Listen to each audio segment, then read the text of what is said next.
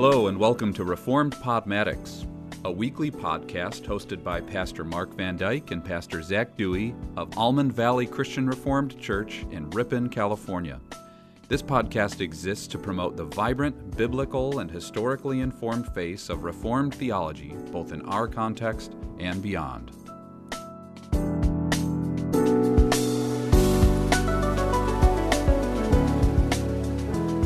Welcome back to Reformed Podmatics. I'm Pastor Mark, and Pastor Zac will be joining me in just a few moments virtually, along with another minister named Paul VanderKlay.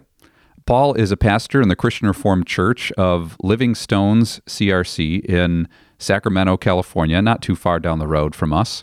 And uh, we wanted to sit down with Paul to get his understanding of some of the goings on in the Christian Reformed Church, but also to talk about his YouTube channel. Uh, Paul is a very popular YouTuber with more than 20,000 subscribers. And so um, we hope that you enjoy the conversation that we had with Paul. And um, again, it would be great if you could like, share, and subscribe to the podcast in whichever form you listen to it. And we hope you enjoy the conversation. Hi, this is Paul, and what we're doing today is something a little different. My friends here, Mark and Zac, have their own podcast, and so we're going to kind of try to hit two birds with one stone. We have something for my channel and something for their channel, and Mark can edit video and audio, and so he can have a different introduction if he wants to, however it goes. But um, we we talked about doing this and and I thought, well, let's have uh, Mark and Zac introduce themselves.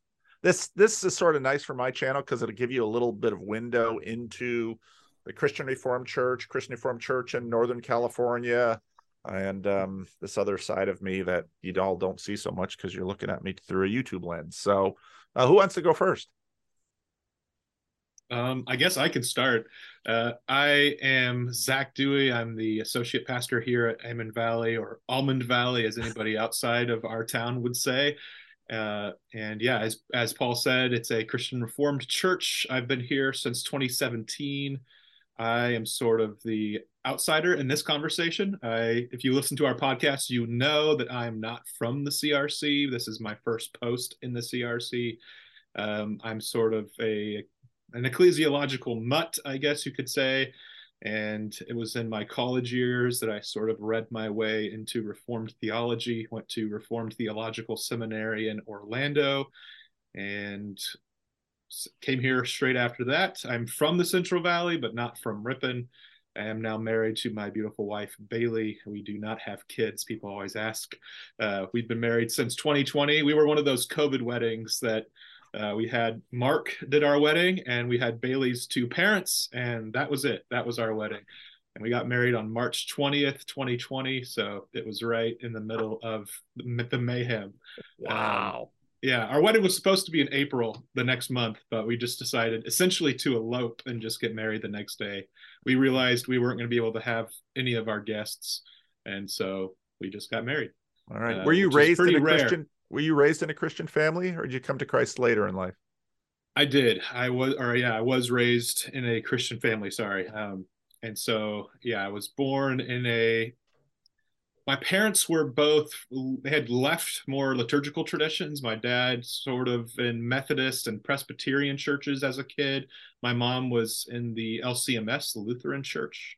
Uh, and they were not really fans of the liturgical thing. And so they, uh, in their adulthood began attending Bible churches or Baptist churches. And so I was raised in a Baptist church. And then in my high school years, I switched. My parents let me leave as soon as I could drive. And so I went to uh, what was, it was formerly United Methodist Church that had become non denominational in the late 90s. By the time I started attending, it was about 2006 or so and so they are still non-denominational. That is Kingsburg Community Church. Um, oh. I have. Did you grow up in Kingsburg? There. I did grow up in Kingsburg. Kingsburg is home. Swedish my, Village. My son's girlfriend, serious girlfriend, is from Kingsburg. I would probably know her name. You don't have to oh, mention it. We're not going to mention it now, but I'm going to I'm going to send you an email. So. If he's anywhere, if she's anywhere close to my age, then I will probably know her. How old are you? Uh, yeah, I'm 32. I, she is yeah. very close to your age. yeah, Did you go to the public So- high school? I did. Yeah. Oh boy. I was a public oh, school boy. kid all the way through. We're having makes me different. we're having Central Valley bingo here. Here we go. Yeah. this is right. something I don't get to do. I don't get to play the Dutch bingo in the CRC because I'm not Dutch. Uh, but hey, here we go. Wow. so All that's right. that's the that's my brief story. Yeah.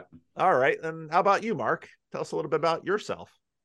Yeah. Um, so I grew up in the Chicago area in the Christian Reformed Church. Um, I uh, I was on a, a different podcast recently, and um, you know, kind of mentioned that I'm I'm as Christian Reformed as you could probably be, much like you kind of are, Paul. Where um, all my grandparents went to Christian Reformed churches, all my great grandparents, um, some of whom lived in the Netherlands, were at the Christian Reformed equivalent there, and and so um, my wife's family is all Christian Reformed as well. And, um, you know, some people would start to assume certain things about the church I grew up in, but I actually was raised in a church plant in the Christian Reformed Church. And so there were about uh, 18 to 20 people in my church um, when we joined it. And by the time I left for college, there were about 250 people in that church. And so um, from being a child growing up in uh, what was you know, we were in the shadow of Willow Creek. And so if people, um, not just in Chicago, but in evangelical churches during the 90s, um, really know Willow Creek was the uh, the flag bearer for um, for the new way of doing church in an outreach kind of way. Community church is is probably a good term for it. And so, although I was raised in the Christian Reformed Church, it was not um, first CRC of Dutchtown, USA. You know, Mhm. and um, and so that that definitely impacted my understanding of what church was like. I kind of expected that every church was growing, you know, and doubling almost in size every three or four years, and um, really trying to reach out to the community and so forth. So that was my experience, and going to seminary at Calvin Theological Seminary helped me gain some of that regular institutional knowledge. Um, and now I've served churches in Sumas, Washington, which is a farm town of about 900 people in Northwest Washington, um, near Lynden. If there's people in the Christian Reformed Church who are watching or, or listening. And now I've been here at Almond Valley Christian Reformed Church for just over seven years. So. Okay. And tell me about this little podcast you guys got going. What why did you do this and what what's it about? Yeah, we um it really started during COVID there during the pandemic where we realized we need to do a midweek ministry to the church in a time where we can't be physically present together. And so it really started as a church local ministry idea. We started recording some vlog type things. Um, Zac was preaching through Proverbs for the youth at the time. I, I think recording videos on that. So we would kind of just um, uh, brainstorm on what that could be. And we just started recording our conversations. And that went to the youth. And then it eventually went to the whole congregation and turned into, hey, we should just talk about these things and record a podcast. And it's called Reformed Podmatics. And uh, it's it's seen some modest success, I guess I would say. It's not a really big deal, but we have a really cool community of people who are listening from Ontario, quite a few people from Canada listening.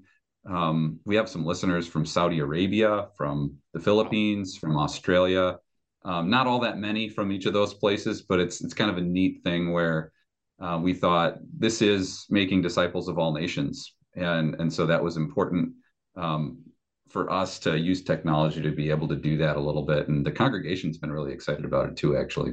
Do, do some of the people from Ammon Valley actually listen regularly? Oh yeah, yeah. Oh, I- wonderful. That's probably our would guess about listenership. maybe yeah, maybe 15 or 20 of our list of our weekly listeners are members of our church. Yeah. Okay. Because nobody from my church listens to me. Except maybe Freddie and Nancy if they want to see if I mention them. So here it is. There you go, Freddie. I feel like Freddie's my friend, though he's never met me because I will watch the, the Paul and Freddie show.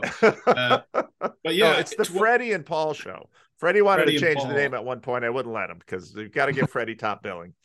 So Yeah, And then this is 2020 was cool. was an interesting year. Sorry, I, I was just adding to Mark's synopsis. It was just an interesting year, and it was a year where people really wanted to think through the issues that were taking over the Yeah. the the media. Right? People Yeah. were thinking about COVID. How should how should I think about it? What what are my pastors thinking about it? So that we did a few YouTube videos. Those got a few views, but uh, mm-hmm. we realized it'd be easier for people to listen to us on podcast. I, I, Mark and I are both fans of podcasts. I listen to podcasts quite a bit. If I get home early and I have dishes to do before my wife gets home, I'm going to listen to a podcast. So there's different hours in the day that I'm filling in time, and so we figured that this medium would would serve our people well, and it has been been a blessing, of course, outside of Ripon a little bit, uh, and that's cool to see as well. I think our name actually is part of our success. Probably people are probably looking up Reformed podcasts, and then it may just pop up. That yeah. was incidental. Good, we, well that played, planned. guys. That, that wasn't was planned. Zac. It's all Zac. Yeah. it was just a nod, obviously, to Herman Bavinck. That was that was the idea. no, it's well, it's a great name. Yeah, and one of the one of the cool things, I mean, there was so much happening in 2020. You have Black Lives Matter, uh, COVID. Um, you know, people were were really asking a lot of questions, and much like your channel seeks to do, Paul, where mm-hmm. pastors need to talk about these things and teach about these things. And, and we found there were so many things that don't really fit in a sermon yep. and would almost feel like you're reaching in a sermon outside yep. of the text to talk about Black Lives Matter or um, any sort of political thing that was happening. It was a wild time. And so we thought uh, it could be our responsibility as pastors to care for our people by um, hopefully quieting the voices that are getting a lot of attention at the time, which were, were quite extreme on one side or the other. We did an episode on vaccines, for example, and um, the the uh, Cliff's notes, I guess, of that episode was we care less about the vaccine and more about what's happening in your heart, you know, um, yep. and uh, whether or not you get the vaccine is between you and your doctor at a certain point and so forth. And and so we wanted to say those things that we didn't really feel like were being said all that much in right wing media or left wing media. Yep, yep, yep. Well, CRC is sort of a middle of the road denomination in a lot of ways, and um, it's kind of kind of our space. So yeah. All right, well let's uh, let's have at this thing. I don't know if you want to record an introduction or um, you've got some you've got some questions. Their their idea was to interview me, so that's why this isn't really a full blown randos conversation. Yeah. But yeah, this is an interesting conversation, just in the sense of, yeah, what are we even doing here on this podcast? Uh, it's cool that we're doing both ways. We're both going to be getting content out of it. And I hope that there is a sort of mutual benefit um, for both of our listenerships uh, in, in sort of seeing something that maybe we we don't normally see or hearing from a perspective we don't don't normally see. I will say I'm a fan of your show, Paul. Uh, I, I watch yeah not every episode, but I watch. I, am definitely following. Why, why not every episode? I don't have the time. I don't know how you have the Aren't time. There 24 hours in a day? I, I, don't know. Maybe for you, but there's not for me. and so I, I definitely pick the ones that seem more uh, uh, of interest to me. But that is at least once a week. I'm listening to a, to an episode. Oh wow! Uh, Thank you. Good for good for bike rides. Um, so I'm happy to yep. be on your show but yeah, I, my my hope in having you was to be on our show. So it's it's just I don't know. I guess we'll figure this out as we go. But we do have some questions for you, uh, questions that have percolated for me over the last year or so of listening more and more to your show. Um, so I don't know if I, if you want me to start. Go for it. My my question for you, Paul, is you know anybody who listens to your show knows how uh, long form it is. It's it's you may sound may say nerdy. I think if I tried to listen to your show with my wife, she would be like, "Why are we listening to this?" Not her cup of tea. Yep. Which is totally fine. Obviously, yep. it's not a show for everyone, and I'm sure nope. you more than anyone know that know that that's the case. But what does the the moderate success? I mean, twenty something thousand subscribers. What does that say about the spiritual state of our culture today that there are people who are turning to avenues like your show or the other uh, thinkers that you often will mention, like Tom Holland or Vervaeke or or others. Peterson, of course, would be a big one. Uh, Jonathan Pageau. You, you, there's yeah, there's all sorts of others. Jordan Cooper, the list goes on. What does the success of your show, in your mind, communicate about the state of things right now? I don't know if, it if it says well, first of all, that the world is big and the internet has reach. I, I think it says a lot about the state of the church because, you know, as, as you said, Mark, a few minutes ago, there's a lot to talk about. And our tradition, and I'm not, um, you know, those one of the interesting things were when I first started doing it, people were like, gosh, I wonder what his sermons are like. And then they'd go and listen to my sermons and they'd be like, well, they're they're kind of regular. Hmm. And yeah, if I w- suddenly started doing what I do on my channel over there in the church, uh, that wouldn't fly because then they would be like, what is he talking about? And so audience is very different. Mm-hmm. I, you know, when Jordan Peterson and actually Mark and I talked, I mean, you and I talked fairly early on after I found Jordan mm-hmm. Peterson, Mark, and we were having a meeting together or traveling somewhere together and we talked about this. I remember that conversation. And it was, to me, it was like, that was a revelation, not just mm. the I had never heard anything quite like what Jordan was doing before, but that thousands, hundreds of thousands, millions of people were interested in it and that you could YouTube could be used that way was like oh mm. and I had always been interested. I mean, I had run my blog for years before this with all sorts of whatever I was interested in and writing things. It, it was just it was just for me a part of sharing what was on my mind and that other people would care and talk back just to be able to use the internet to find really interesting conversation partners was was a revelation to me and so i i think it you know so estuary that whole project grew out of this partly because I realized that people want to talk and the field is very broad. And so there's an appetite for it. And, you know, I don't, I don't, there's always comparison. I mean, my channel, in terms of compared to Vervaeke or Pageau, is by all means the smallest of the channels. That hasn't grown anywhere near as fast. That might grow faster than some channels. And so that's another strange thing about the internet is that you know when i got 2000 subscribers i was like oh i gotta i gotta really think if i want to do this anymore because 2000 to me i was thinking of 2000 people mm-hmm. yeah. and so but after that I, church paul yeah but after that i began to figure out that no those numbers don't quite mean what i think they mean and mm.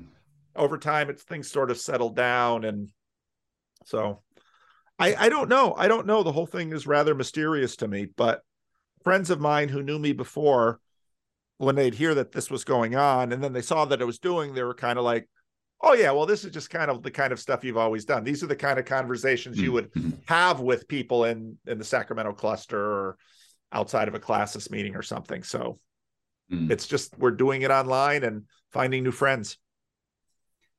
Yeah, and is, not it kind of exciting too? I, I think of I'm excited about your success, Paul, and I, I enjoy your your channel a lot too. I know I know that I recall talking about Jordan Peterson with you when we were in a, a proverbial trench together.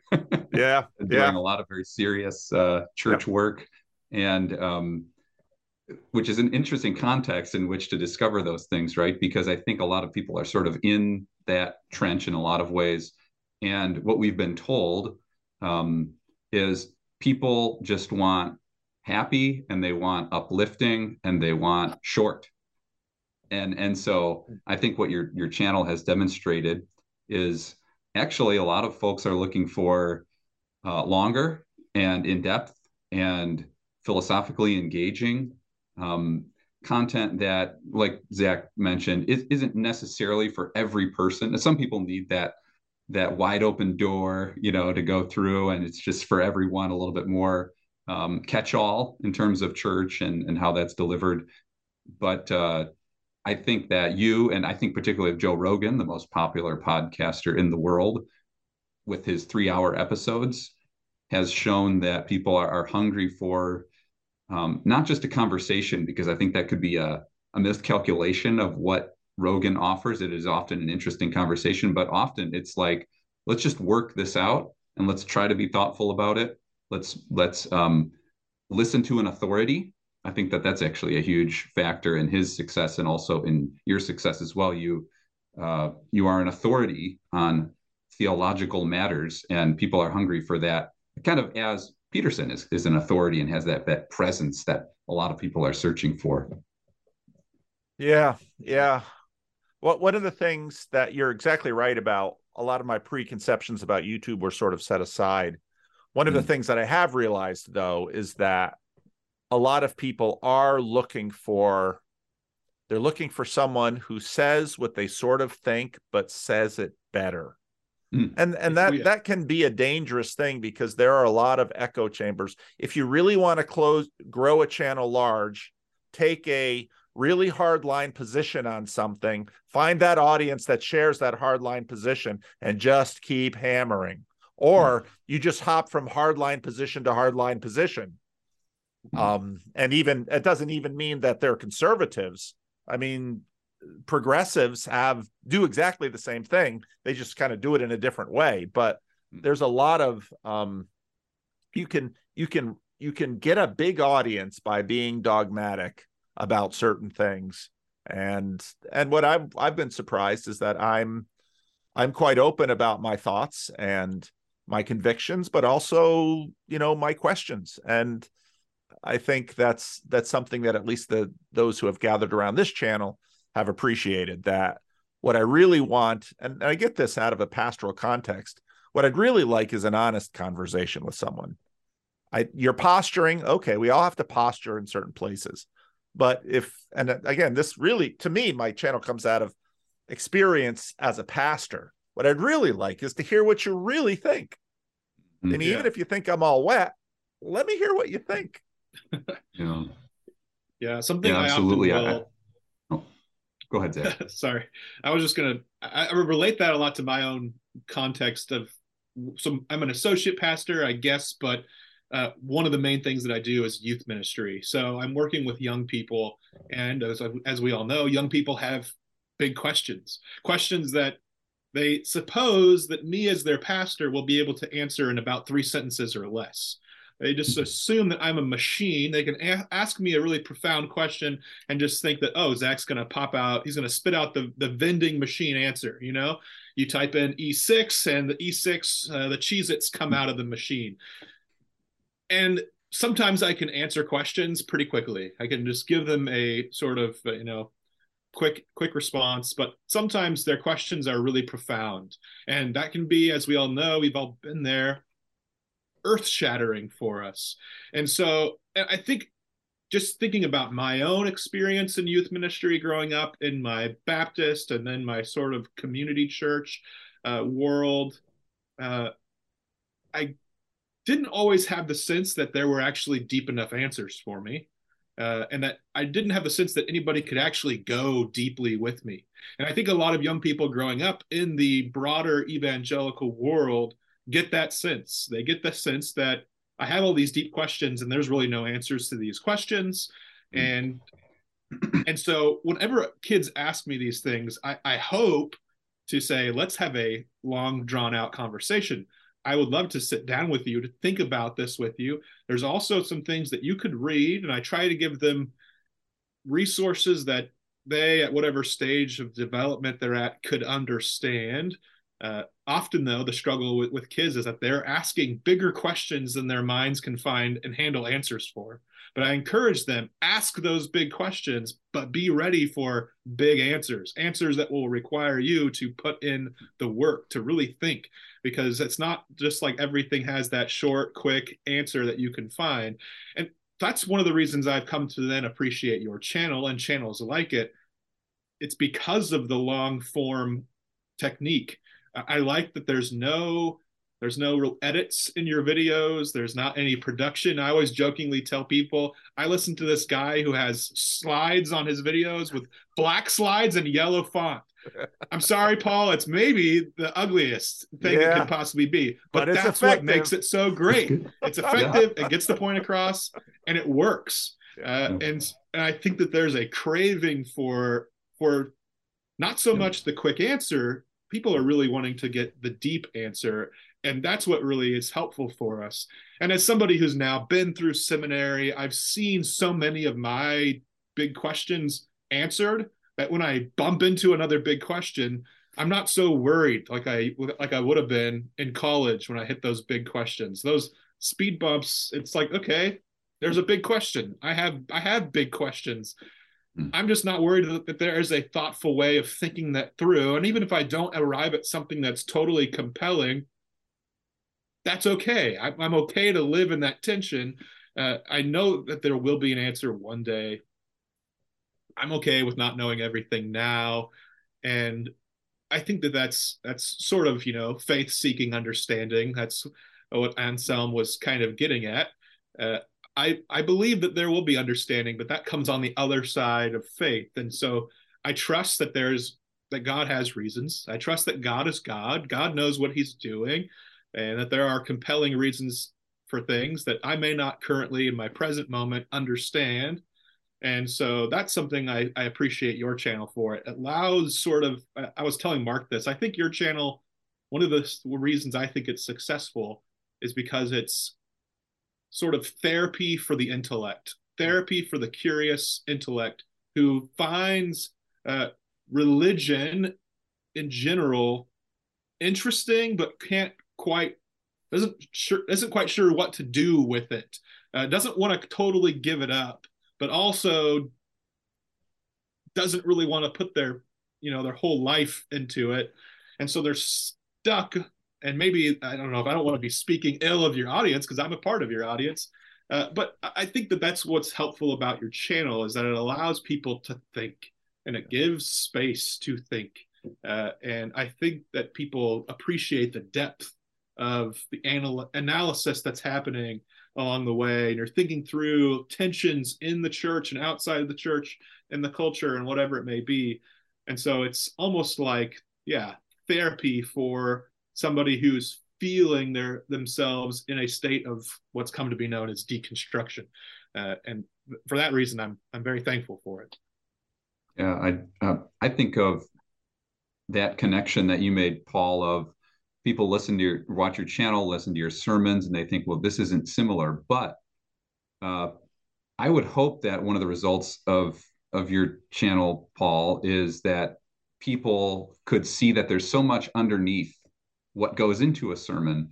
And so even if even if it sounds like a regular sermon um, i believe that one of the, the positive impacts of your channel could be refining people's palate to listen to a good sermon that somebody could tell because they've been listening to thoughtful christian teaching and and, uh, that versus uh, kind of a shallow sermon.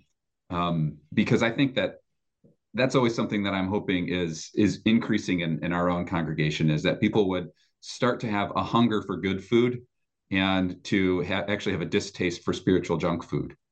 And um, that takes a little while to to develop probably for people, especially if they've been raised on junk food. Uh, to use the the food analogy again, to start to really desire vegetables uh, and to even value that and, and and enjoy that. I think that that's hopefully effective of your channel as well that even if, if the sermon and the channel sound different i think at the core they are similar in um, engagement of ideas um, a, a, value for real truth and, um, and and a desire to do the work of getting to the truth and communicating it well. Um, because you know I, I think of uh, a situation where um, I think it was a tweet that was put out by one of the Hillsong United um, uh, that maybe for those who don't aren't really in church culture, that's a very popular worship band that sold a lot of albums, and they had some leaders who left the Christian faith. And uh, one of those people who left the faith uh, put out a tweet like, "There's all this suffering in the world, and Christians never talk about it," or "There's all this." There's all this stuff happening in the world. There's evil in the world, and there there have to be answers to those questions. And and we're not the church isn't addressing that And what he meant was my megachurch, which is very shallow and not thinking very hard about anything besides getting people in the seats, is not does not care about that and, and doesn't really have an emphasis on answering really big questions when you come to church, like the problem of evil or um, and it's not always just apologetics, but there's sort of an undercurrent of theological engagement that just wasn't happening in that church context. And so sadly, the result was a disillusionment of, about church in general. And so I, I think you're helping to address that hunger. I hope so. I hope so. I, again, a lot of my channel is me thinking out loud. It's me thinking out loud. It's having conversations with people who have their own questions and their own stories. And then I do early on, I started a, a, a regular on my channel, which I called Rough Draft for Sunday because I want to, I've always tried to, as much as possible, integrate both my my church vocation and the channel. And so then I just thought, well, shoot, I got to prepare the sermon anyway. Um, why don't I just, you know, by by how it is Friday, let's give it a rip and see how it goes. And usually changes between Friday and Sunday, but good enough. Yeah. Yeah, it's One an interesting window about... for people to see how a pastor does his work. Yeah. Go ahead, Mark. yeah. So I um uh, for those maybe who aren't as connected to the Christian Reformed Church, uh, it would be helpful for them to know Paul is in Sacramento. We are in a town called Ripon, which is a farm town that is between the town, large towns of Stockton and Modesto. And um, our town has uh, a lot of Reformed influence, um, several Reformed churches.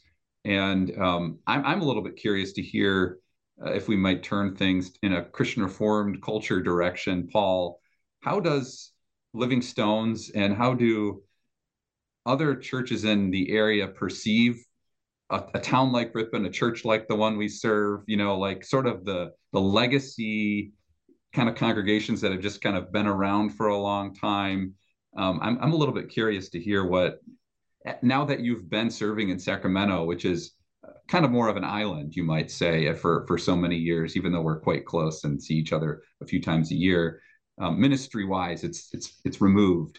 Um, I'm curious to hear your about your take on interaction there between, say, urban, suburban, and the more um, old fashioned, you could probably just say, um, congregations? Well, you know, a city like Sacramento is so diverse. Hmm. You know, you might look at, let's say, Modesto CRC would be in a situation in some ways similar to Sacramento. Sacramento CRC was founded as sort of a a mission church. And very early on, it was a church that um, try it was a racial reconciliation church in many ways similar to the church I grew up in in Patterson. The you know the the churches in Ripon were much more a growth out of standard Christian Reformed church models of Dutch immigration, gathering together, building institutions like the Christian school. I think many people that many people in Sacramento would probably they would see the Christian Reformed churches in Ripon just kind of like as well these are some churches and they have sermons and they sing songs and you know after the worship wars of sort of the 90s in the CRC the you know your yourself and Emmanuel and and first Ripon that just left the Christian Reformed Church I mean you'll sing some evangelical songs, you'll sing some hymns. I mean, it's sort of become kind of suburban Christian Reformed churches all over the place. And mm-hmm. and they mm-hmm. would be understood as something similar to what someone might find in another evangelical church here. Sacra, you know, the the the difficulty that a lot of churches are facing, I think, in a place like California, especially in an urban place like Sacramento, is the the culture wars sort of continued to sort of thin things out. And assumptions about what christianity is have changed even in the 25 years i've been here. And but that that that skews differently for all the different ethnic groups as well so this church for a long time has served um, has had a significant african american presence but also asian pacific island um, non CRC white folks. So it's tremendously diverse. a place like Ripon, although you guys have changed a lot. When I got here in 97, population of Ripon was like four or 5,000. You're probably oh. over 20,000 now. And yeah, that's 17 or so. Yeah. Yeah. Hmm. That's, mm. that's bedroom community for the Bay Area continuing to expand out. So I don't know that the contexts are so different. I think part of what makes the churches different for you guys is you have, in a sense, a fully formed breeding stock of Christian reformity in terms of your institutions. and and David Snapper, who's on CRC Voices, did a study a number of years ago, and in terms of Christian Reformed churches sort of handling change, critical mass is a big feature. And you guys certainly have much more of that than we have in Sacramento. We obviously did church planting, but even our church plants, um, you know, hit certain segments. And so it's yeah. it's so broad and so complex. Yeah, we just did a, a, podcast episode on life in a rural church, and I mean, is Ripon still rural? I, I, don't know. We have a freeway going right down the middle of of the town, and so it it, it definitely is agricultural. We mentioned in that that uh, podcast that half of the elders and deacons in our church are farmers, right? And so um, definitely is going to have that influence. And I get the sense quite often that when people would hear about a church in Ripon, California, a small town, our church is 40 plus years old, so it's not a hundred year old church, but has a lot of those same cultural elements to it. Um, connection to the Christian school being really towards the top of that list. Um, that people will, will start to think certain things about what we do uh, ministry wise as a congregation, um, the kinds of people that would would come in through our doors.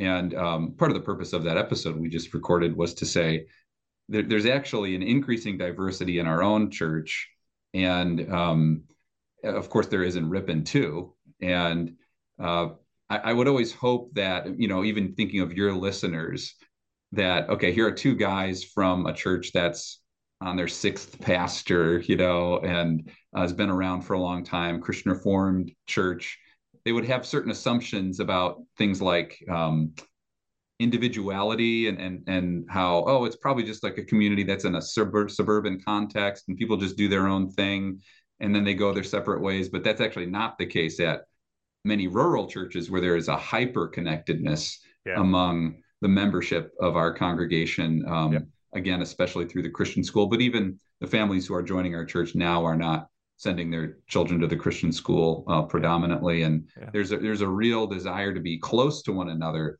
which kind of breaks the expectation that a church that looks like ours um, would just kind of be a maybe a white individualistic consumeristic congregation yeah so yeah that's one thing that we've kind of been working out lately and just seeing wow there's a lot of beautiful community here that's probably not what always people would expect when walking through our doors. Yeah. Yeah. No, and I've, you know, in in the years I've been here, I've had a, a ample opportunity to work with my colleagues and and even in, you know, I've I've visited your church and I've met with your council and, you know, it's but in the Christian Reformed Church, I mean, my grandfather pastored churches that were predominantly made up of farmers. Um, that was sort of the staple in the Christian Reformed Church the areas of the Netherlands that people came over and then settled. North Jersey, some of the urban areas were different, but even in North Jersey, there were a lot of dairy farmers. Mm. And uh, we just had our last farmer um, passed away a few years ago. He was a rice farmer. Um, mm. But, you know, before I got here, there were dairymen, and um, that was the pattern. Yeah. So uh, maybe you want, you want to go with the next question, Zac? I feel like I've been talking a lot. So. oh yeah, sure. Um, something that I I don't know. There's a lot of things I've been thinking about in in preparation for this, uh, but I'm curious to hear more of your general thoughts. You've done whole long videos recently uh, about the CRC, and I don't want this whole conversation to be just about the CRC although I'm sure that there are lots of parallels with other denominations. I'm curious to hear what's going on in, in other denominations around the world. Um, but what are your general thoughts on where the CRC is? Uh, if you you want to sort of put your uh, Nostradamus hat on a little bit and look forward, that's what Mark and I jokingly referred to it this last summer. as we finished up Synod and we're thinking about the future, uh, where are your thoughts about uh, where our denomination is heading? People who listen to your channel may know just from watching those videos, but I'm curious for our listenership to to hear from you. I would say you're pretty much an authority on the CRC and the institutional history, and so it would be something I think beneficial for us to hear just from your perspective. And I will preface this one more time one more qualification saying I think you're you've done a really good job of giving an objective overview of the lay of the land of the tensions in our in our denomination. And you have been uh, maybe quiet on where you stand on this in some way. Uh, and that has helped you helped all sides actually sort of say, yeah, I agree with Paul's lay of the land, his perspective mm-hmm. on where we're heading. So I think that your perspective is valuable. Mm-hmm. I we we try to gain low resolution pictures of the future by virtue of the signals that we're taking in the the big conflicts in american culture have in some ways been the tension between urban and rural. And of course, suburban is sort of halfway in between. The Christian Reformed Church had always had a mixture of urban and rural by virtue of the immigration patterns.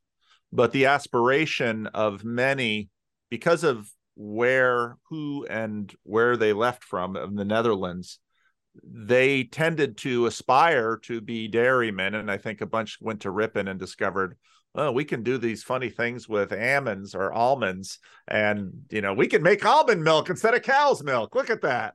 Um, the Christian reform, but but at the same time, after the Second World War, so before the Second World War, there was a lot more there were lots of different immigrant churches around the US and Canada and many of those immigrant churches followed the patterns of those immigrant communities. And these these immigrant communities brought over often sort of separatist churches the same with the pilgrims. This pattern goes all the way back to the beginning of America. Um, all of these sort of disenfranchised dislocated people out of Europe came to the United States started their own institutions and the Dutchmen did that too in the Christian Reformed Church. And then of hmm. course the the Second World War was this sort of vast mixing thing, and you had American urbanization really ramping up in the 20th century, and you had the baby boomers, and the Christian Reformed Church thrived during the baby boom, and thrived. And for the Christian Reformed, like a place like Ripon, you guys have a thriving Christian school that's really important for Christian Reformed churches, and so the Christian Reformed Church uh, developed all of these institutions. They they connected out in the world they also then got connected to the major the major divisions going on in the American church, which were sort of the modernist fundamentalist divisions that became the main line, fundamental, fundamentalist evangelical, all of this stuff. And I think a lot of people in Christian Reformed, so I grew up in North Jersey, which was one of those more urban Christian Reformed church centers. Uh, Mark, you were from Chicago, another one of those centers in the last 50 years, most of those centers have been in serious decline. Um, partly because, of course, Dutch immigration stopped after the most recent um, episode after the Second World War.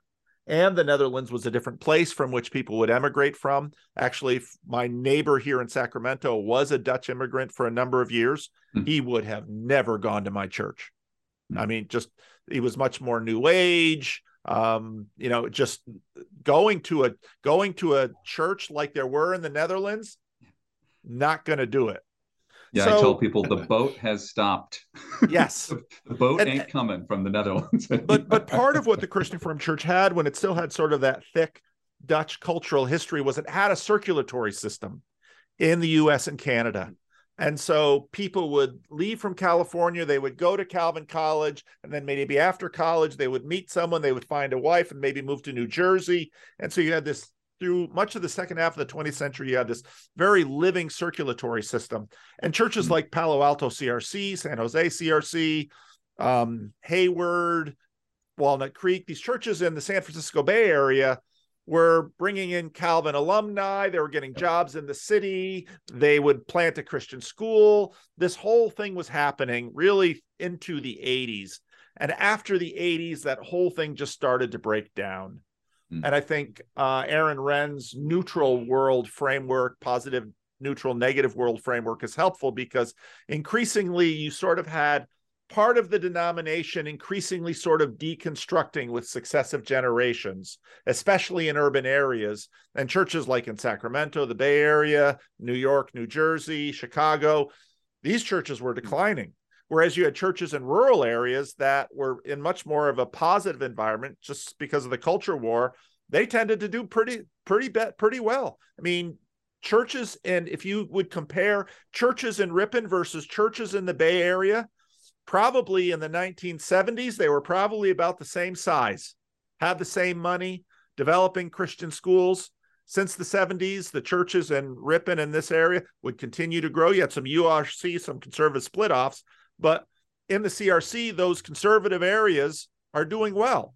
In the world class cities, in rapid decline. Now, the one exception to this is Grand Rapids, where the circulatory system would tend to people would tend to retire in Grand Rapids. Grand Rapids benefited from a fair amount of brain drain. A certain amount of people would leave the hinterlands and go and stay in Grand Rapids or retire in Grand Rapids. And so what you have in Grand Rapids is actually sort of a another urban CRC center that hasn't experienced the decline of almost all the other centers. But that center also sort of had an establishment in the denomination.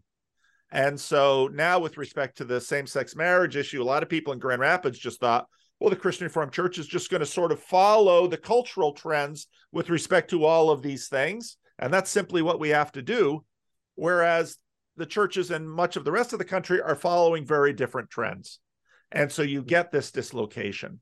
And, and for that reason, I think in the next few years, we are going to see a split where usually churches split right and leak left there's been a lot of leaking left, especially in uh, CRCs in urban areas around the U.S. And I, I was just talking to a pastor in the Toronto region. He said, no, it's actually happening in Toronto as well. And so, for that reason, there's going to be a separation in the CRC, and it's not going to be a conservative split off. It's basically going to be um, more progressive elements of the denomination realizing that even though they have been this, the establishment for the last 70 years, they no longer have the hearts and minds or lead the hearts and minds of the rest of the denomination. And so, but, but this isn't necessarily easy for the other parts of the denomination that sort of win the fight because all of those trends are still happening among us. And, you know, churches in Ripon still have to deal with the broader cultural issues that are going through the country. So yeah, it's all in our front door now. Yes. those cultural those urban issues are now everyone's issues. Yes. Uh, yeah. Yep.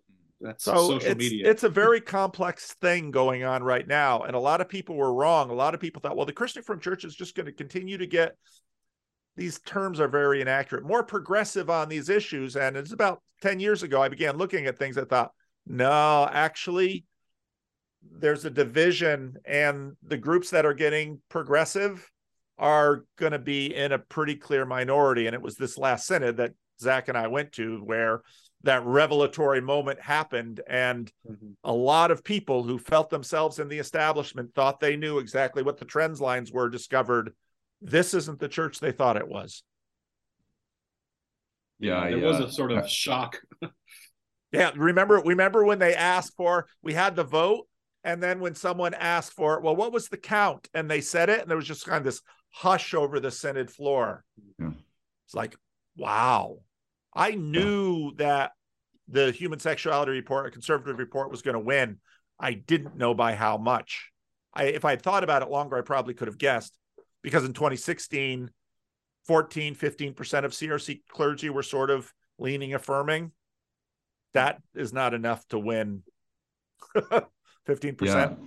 yeah. I, I was just reading um, about perception, right? And and there's that perception question of the institution and how it perceives of the broader denomination. And uh, I forget what the article was about that I was reading, but it was a professor in uh, in the 70s talking about Nixon, and they said uh, the professor said, "I I think it it's impossible that he won this election because I don't know a single person who voted for Richard Nixon."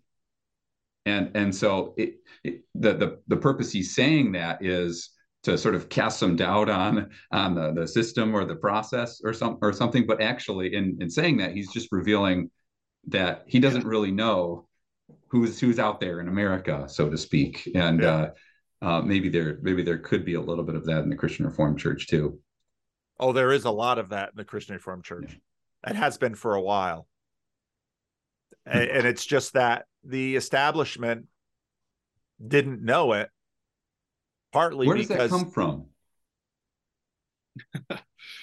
you know, like, I mean, uh, how how does that start? Because, like you mentioned, uh, I, I thought you gave a great history of the CRC, and the, the CRC, maybe people don't realize, had almost a set liturgy until fairly recently, um, probably into the 70s and early 80s. There was you could go to Shoreline CRC in Seattle, and um, one in, in Western Montana and New Jersey and Toronto, and basically get the same liturgy. You're going to hear the Ten Commandments, you're going to hear the Apostles' Creed regularly, and so forth. And do do you see that? And so from there, we have a, a lot of all kinds of diversity at this point. Um, what changed along the way to create such a distinct distinction, I guess, um, between the progressives and conservatives, like you said, for lack of a better term? Well, I think you know a lot happened. So I, the church I grew up in, was very much a racial reconciliation church, as this one was too. You know, the civil rights movement did a lot to transform mm. America. And I think what it really instilled in both sides was a strong sense of the myth of progress that now we all sort of know what's going to happen. And I hear this among conservatives often now in a negative valence. Oh, the denom- the CRC is just going to keep getting more liberal. That's why we should leave the denomination. Um, and it's like that that that's been the mantra that both sides have sort of assumed.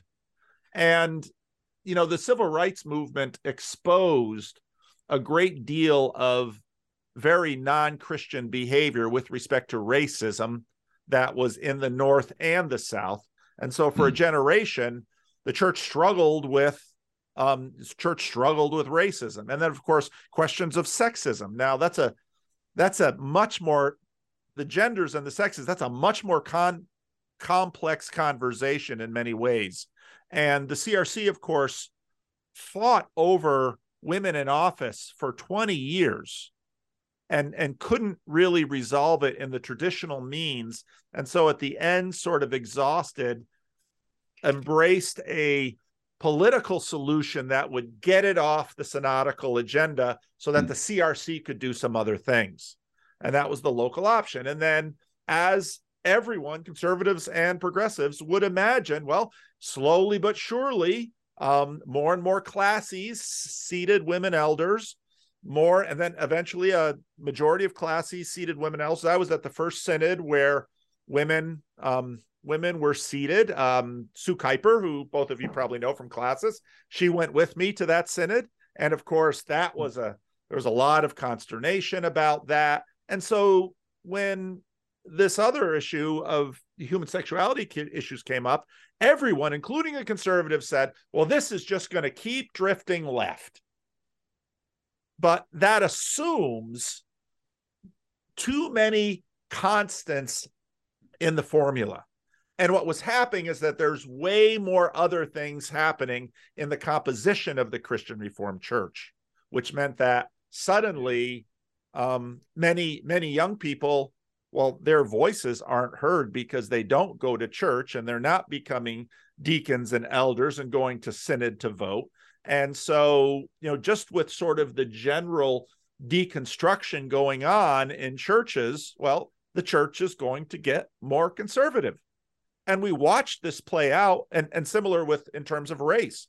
Um, the, you know, the the the Christian Reformed Church, partly because of the civil rights movement, said we need to focus on diversity and we're not going to so really identify as a Dutch church so more. Had to do it because yeah, the boats were stopping. But what they didn't recognize is that Koreans who make up 10% of the Christian Reformed Church, Latinos, African Americans, other immigrant groups, generally speaking, fairly conservative Native on many American. of these issues. Yep. Yep. Yep. And so suddenly, people who sort of got revved up to this myth of progress via the civil rights movement suddenly discover wait a minute, I thought, I thought, and it's like, yeah, you did think, but hmm. um, it wasn't so simple. Yeah, what I hear you, I, think you just described it really well. as it's an identity question, right? And so after the identity of the Christian Reformed Church being the Dutch Church crumbled for better, I would say. Um, it's good that we're no longer known as that. The question of now, what are we going to be, is is probably what caused quite a bit of, of separation. Some say we're going to be the plugged in, intellectually relevant, um, quite honestly, leaning more progressive uh, group. Uh, that's going to be our denominational identity. And we're going to, uh, you know, I think of the January series as kind of the ultimate example of that, yep. um, that, that Calvin University puts on. And, and that will sort of be where the Christian Reformed Church is, is heading um, relevance, uh, intellectual admiration of the world in a lot of ways for us. Whereas there would be a lot of churches just like our congregation that would say, let's move in a theological direction and let's really hunker down on um, the canons of Dort, the Catechism, the Belgic Confession, Reformed doctrines, um, and uh, and and so that's that's going to lead in different directions, I guess you might say. Um, have a real appreciation and, and a practical appreciation for Reformed theology proper, um, more so than just a uh, a, a, desire to be um, maybe moving in a different direction theologically and in, in, in sort of progressive ways. That's kind of how I've read it a little bit, but I could be off too. It seems to me like the two different streams of Kuyperianism. Hmm. yeah, yeah. That's that's. I mean, if you're in the CRC long enough, you know that that's what's happening here. There's the two different intellectual streams, two different interpretations of Kuyper's legacy. Uh, that's a huge deal. At RTS, I remember hearing the name Kuyper fairly often from uh, one professor, John Frame, who's fairly well known in the PCA, uh, and he would talk about Kuyper and the way my understanding of Kuyper through hearing from Kuyper or on hearing about Kuyper from him was that Kuyper was a very staunch, reformed, conservative theologian who had very strong opinions about the relationship of the church and the state and if if the world was more Kuyperian, the world would be more closely aligned with what general American conservative uh, ideals look like. Uh, and that was sort of sort of what I assumed was true about Kuyper. Then coming into the CRC and doing a deep dive on d- different Kuyperians, uh, I've realized, oh man, there's like the whole like shadow Kuyper. There's the other way of understanding Kuyper's work and how, it, like what Mark just said, seeking to applaud and appreciate the outside world, the non-Christian world. And I'm no Kuyper scholar. I'm, I'm sure that there are ways in which that's, in some sense, fair or genuinely Kuyperian, but I hesitate to think that that that Kuyper would just be applauding the world uh, totally these days. And so that's just something I've noticed as somewhat of an outsider coming into the CRC. Um, I don't know if that is correct. That's true. That's my analysis. No, the Kuyper's Kuyper's the the theologian of common grace also yeah. has a heavy emphasis on the antithesis. Mm-hmm. mm-hmm. There it is. Yeah. And and yeah. you're right. And and so the broad assimilation that's been happening in the CRC certain churches have been sort of looking to the main line, you know, following the PCUSA, and you know they always sort of tracked with them. You've got mm-hmm. other churches that, especially in with the Young Restless and Reform movement, Tim Keller, um, mm-hmm. John Piper. Oh wow, look at what the Presbyterians are doing, and so it's a it's a very big difference. And of course, in terms of churches as institutions, and Lyle Schaller long ago pointed out that church countercultural churches grow better than churches with a lot of cultural alignment. because why do you need the church out there talking about climate change and racism and gender equality and um, gay liberation and some of these things if the Democratic Party has real power and they're instantiating it into law? You know, you've had yeah, they're saying things. it better. yeah, you've had similar things with you know Republicans and conservatives too. But um, if actually living in a negative context in Aaron Renn's formula isn't bad necessarily for churches institutions and we've watched mainline churches just an absolute free fall while evangelical churches maybe not you know hockey sticking up but at least doing far better than the mainline and again if you even just apply that to the christian reformed church the future looks conservative it looks countercultural yeah, yeah you made an interesting point yeah. we keep cutting each other off. sorry, man. Go ahead. Go ahead. Oh, I was just going to comment on Paul's point that one of the reasons this is a new idea to me. I haven't heard you say that, Paul. I think it's fascinating that you mentioned that one of the reasons, perhaps, that churches are becoming, or our denomination is becoming more conservative, is precisely because a lot of the young people who would not be conservative are leaving the church. Right. Now, that's an interesting observation for at least the reason that because a lot of progressives, their pitch will be look, young people are leaving the church because the church is too legalistic, pharisaical, conservative, you name it. And if only we could loosen up and become more mainline, they'd stick around. But it seems to me that they're sort of sawing off the branch that they're sitting on and, and saying that mm. it's just it's just an interesting I think observation. I, I, had never heard that, and so I think that's another little uh, quiver uh, in a sense, or another arrow in the quiver, just of of understanding this whole phenomenon. Uh, so thank you. yeah, well, and, helps uh, me think it through. I like Paul's point of the uh, the common grace and the antithesis, and and I think if we're going to be fair, we would also probably need to. I, I was uh, a little bit critical, I guess, in my description of the two different streams in the CRC, but I I do maybe want to apply a little bit of criticism towards those of the more conservative type who would probably not really value common grace all that much. and so there's definitely a lot of that also in the Christian Reformed Church. Um, if I have to check myself sometimes, it's to say the Lord is working in mysterious ways with uh, drawing straight lines with crooked sticks constantly. And um, Calvin actually uh, talk, uh, wrote quite a bit about how to, to value God's work in the world is to value the work that he's doing through unregenerate people, people who are not in church, who are not born again. And um, that doesn't mean, wow, that means they're actually good people and we should just sort of consider them a part of the church. He, he's saying that to say, and that's how amazing God is, that he could take somebody who is um, a sinner yeah. and and would shine light on psychology or shine light on sociology or economics or politics in, in such an amazing way. I think Kuyper calls us to value that as John Calvin does, but there's definitely that stream in the Christian Reformed Church that probably leans in a more Anabaptistic direction. Um, that that draws up a hard line, uh, uh, to use another term, a two kingdom theology, where there's the kingdom of this world and it's going to hell. There's this kingdom of heaven that is uh, pure and sacred and perfect almost. Uh, the church, it could be even conflated with at times. And I, I think the the reformed person is is able to uh, to value what God is doing in both kingdoms, um, as the word describes what He's doing in both kingdoms as well. So I, I think that if we want to be fair, I guess I should be maybe a little bit critical of of our camp. You might say we are um, a theologically traditional congregation. Uh, both Zac and I are complementarian um, in in our persuasion from how we read the scriptures. This coming Sunday, I'm preaching on First Timothy two, because I'm preaching through that book of the Bible, and uh, you know, there's there's certain things that that that passage says that we believe, and and God has communicated quite clearly there.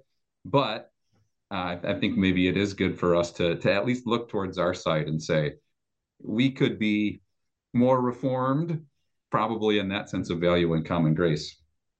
Yeah, I think that's one of the main aims of our podcast. Uh, it's not to be sub, like to be self-serving in that we're trying to preach to the choir. It's we want to be really committed to principle and to making sure that, that when there's times to punch to the right, we should punch to the right. Uh, I think that's a feature of Mark and I's preaching in general, but it's also true of our podcast, I hope. Uh, I know we're getting close to the end of our time, and so I want to open another can of worms if you guys don't mind. kind of going back to our conversation from a little bit ago about uh, long form formats of conversation and talking with people and helping to sort of do a spiritual triage of sorts for people who are uh, hurting or who are wondering, who are seeking. Uh, I'm curious, Paul, to hear your thoughts about evangelism today. How how should evangelism look in the 21st century, uh, and how will that be different than what evangelism has looked like, uh, you know, in the late 20th century? I, I, get the feeling we're more and more moving away from things like Romans roads and where we're that's the four or five spiritual laws or whatever it may be. And it seems to me that your channel is evangelistic in the sense that you are speaking to people who are all over the map in terms of their spiritual location uh, and spectrum, their place on the spectrum. But it doesn't seem to me that your channel is bent on getting people to be members of churches. Uh, and that could be, in some sense, seen as uh, a criticism of your channel. It could also be seen as a strength of your channel. I'm sure you've thought about this. Uh, at what point in a long, maybe it's a months long conversation with a with someone who is struggling with their faith or with faith in general, how and when ought a Christian say, you need to repent and believe? Uh, or should we even not? Maybe we shouldn't say that sort of thing. I would, of hmm. course, think, well, Jesus says it, so that gives me permission to say it. Uh, but how do we do that? And how do we do that in a way that's not uh, clearly with an agenda? I mean, I guess it is an agenda. well, I, I, don't have a problem with the agenda because right. and I'm fairly open on. I'd say I'm a Christian Reformed minister. Do I want right. you to, um, you know, my definition of I the question of the definition of Christianity comes up often, and my shorthand yeah. definition that's as broad as possible is a Christian is someone who trusts Jesus more than they trust themselves. Um, and now I I don't think that what I do is in any way out of step pastorally how I've seen my father, my colleagues, how they approach this. The Christian Reformed Church, I think by virtue of its its Calvinist doctrine is less rationalistic than hmm. many traditions, many Arminian traditions that assume that following Jesus is a choice that I have to generate out of my own something. In order for Jesus to come near me. And I think God moves first. I think that's easy to see just in terms of chronology because we're pretty short-lived creatures. God God I believe was pursuing me before I was born. Uh, through my grandfather, through my father, through all sorts of things that made me me. All of that formation is part of God's work. Part of what um, a lot of mid to late 20th century evangelistic techniques tended to be fairly rationalistic. It was sort of part of modernity. Here's the scope, here are definitions, and you know, now you're ready to go. Pastorally, what I have seen is more often people come to a place it might be in a 12 step program. It might be in a prison. It might be in the ruins of a marriage. It might be um, ha- having having wrestled with things all their life and they come to a dead end and they realize that they are out of resources and they need someone to come and rescue them from themselves. And that doesn't often happen with the cameras rolling on YouTube. That much more often happens in the context of a local church or of some other gathering where trust has been developed because so much of what people need to know in relationship and this is what i try to model on my channel is um, you may be a Christian, you may not be a Christian, you may identify that. That's, you know, I think via Tom Holland's work on his book Dominion, that's a really complex question because there's so much Christianity built in to even our progressive atheistic moral systems at work in America. We would never have had sort of a gay liberation movement if it hadn't been for compassion for um for you know minority positions yeah. which grows yeah. out of Christianity but for people need to know that they are loved and they are loved to a certain degree it's really tricky to language because in some ways hmm. you love your children because they're your children but it's not exactly right to say you love them just as they are because actually you are loving them to becoming something more than what they are yeah there's a telos to love. That's right. And and you want the best for them. And it could very well be that the person you're talking to is not embracing the best and you'd like something better for them. But especially when you're working with adults you know they, they've mm-hmm. they've got agency they've got decisions to make. Yeah. and let's not be manipulative or coercive because generally speaking you're you're you're um betraying the love that you profess for their for their well-being. So i think generally speaking as i have seen it practiced in in churches and and out of churches you know it's the old thing that pastors have said people don't care people don't care what you think until they know how much you care. And so relationships come first. And so that's part of the reason why my estuary idea is not a an evangelistic ministry in many ways it's much more of a pastoral care ministry and hmm. when i see people come to christ it's usually because God has been working in ways that I never knew and I couldn't see.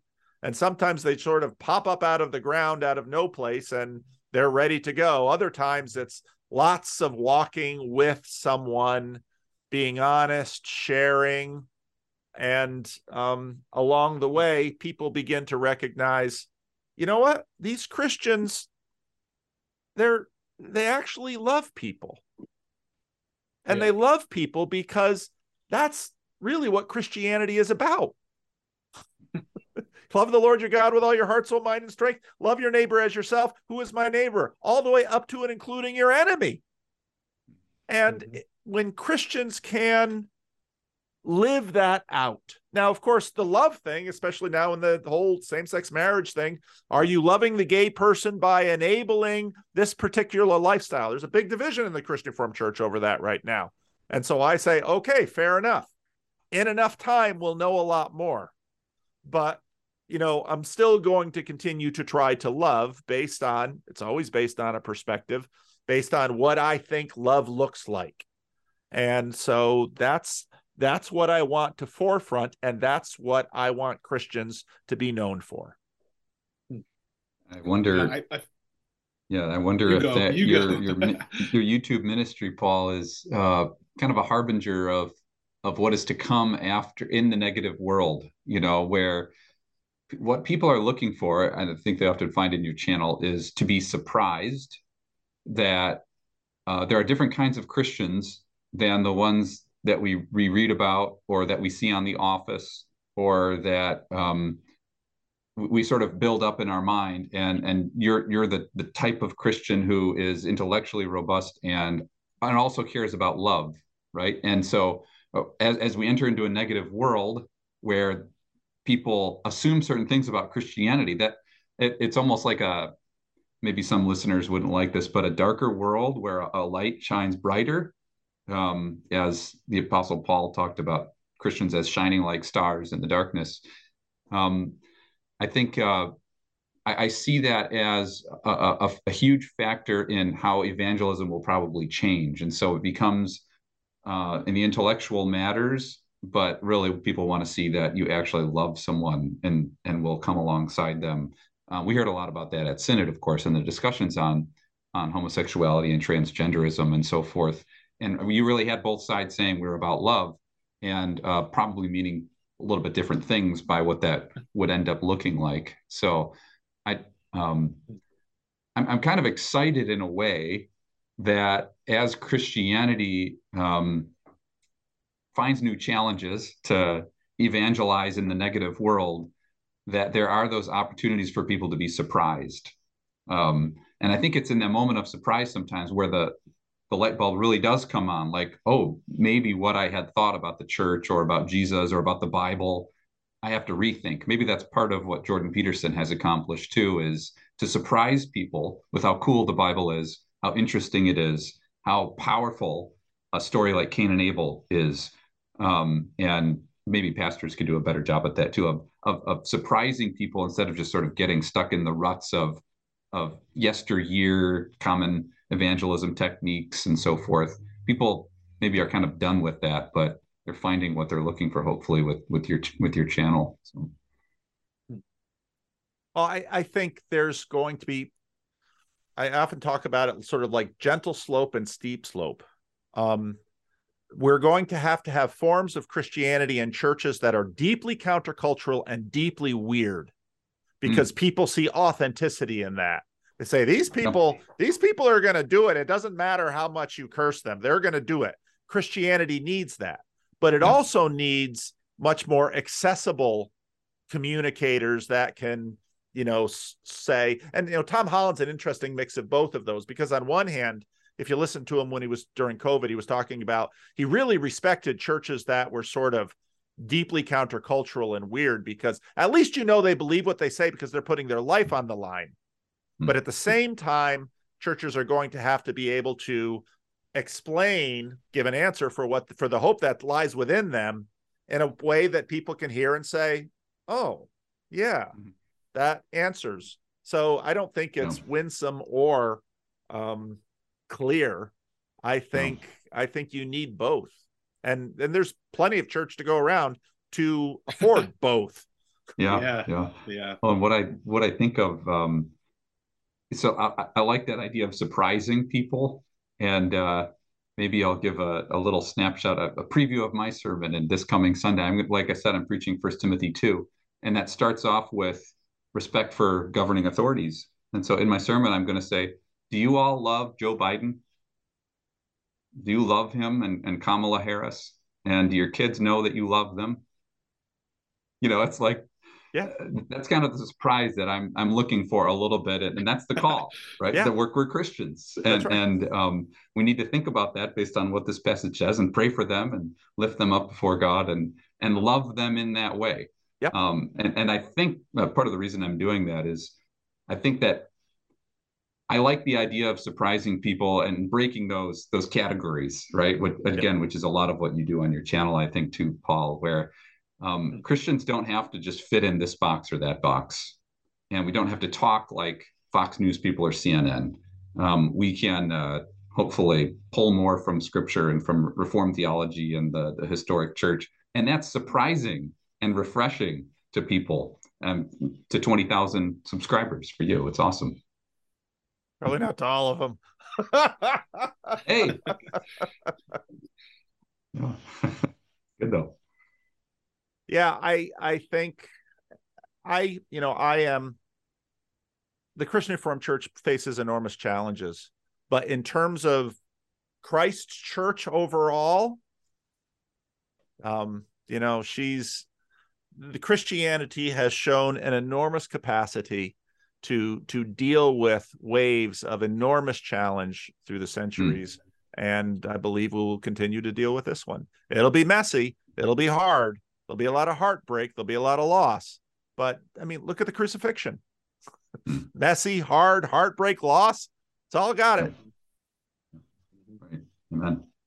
Cool. Yeah. Thanks for joining us, Paul. Uh, man, it's a privilege yeah, to absolutely make it make our friendship more public and official, you know, in front of all of the YouTubers. Uh, yeah. we'll see you in a couple weeks at at Classis, right? Oh um, yeah, that's yeah. So, more than a couple weeks, about six weeks, I guess. Okay, yeah, true. About, yeah, but anyway. Yeah, All right, wonderful. Well, thank you us, guys man. for coming on my channel and at least giving a little window into. I know for a lot of people, what's the world beyond the the, the camera. and um, well, these guys are a part of that.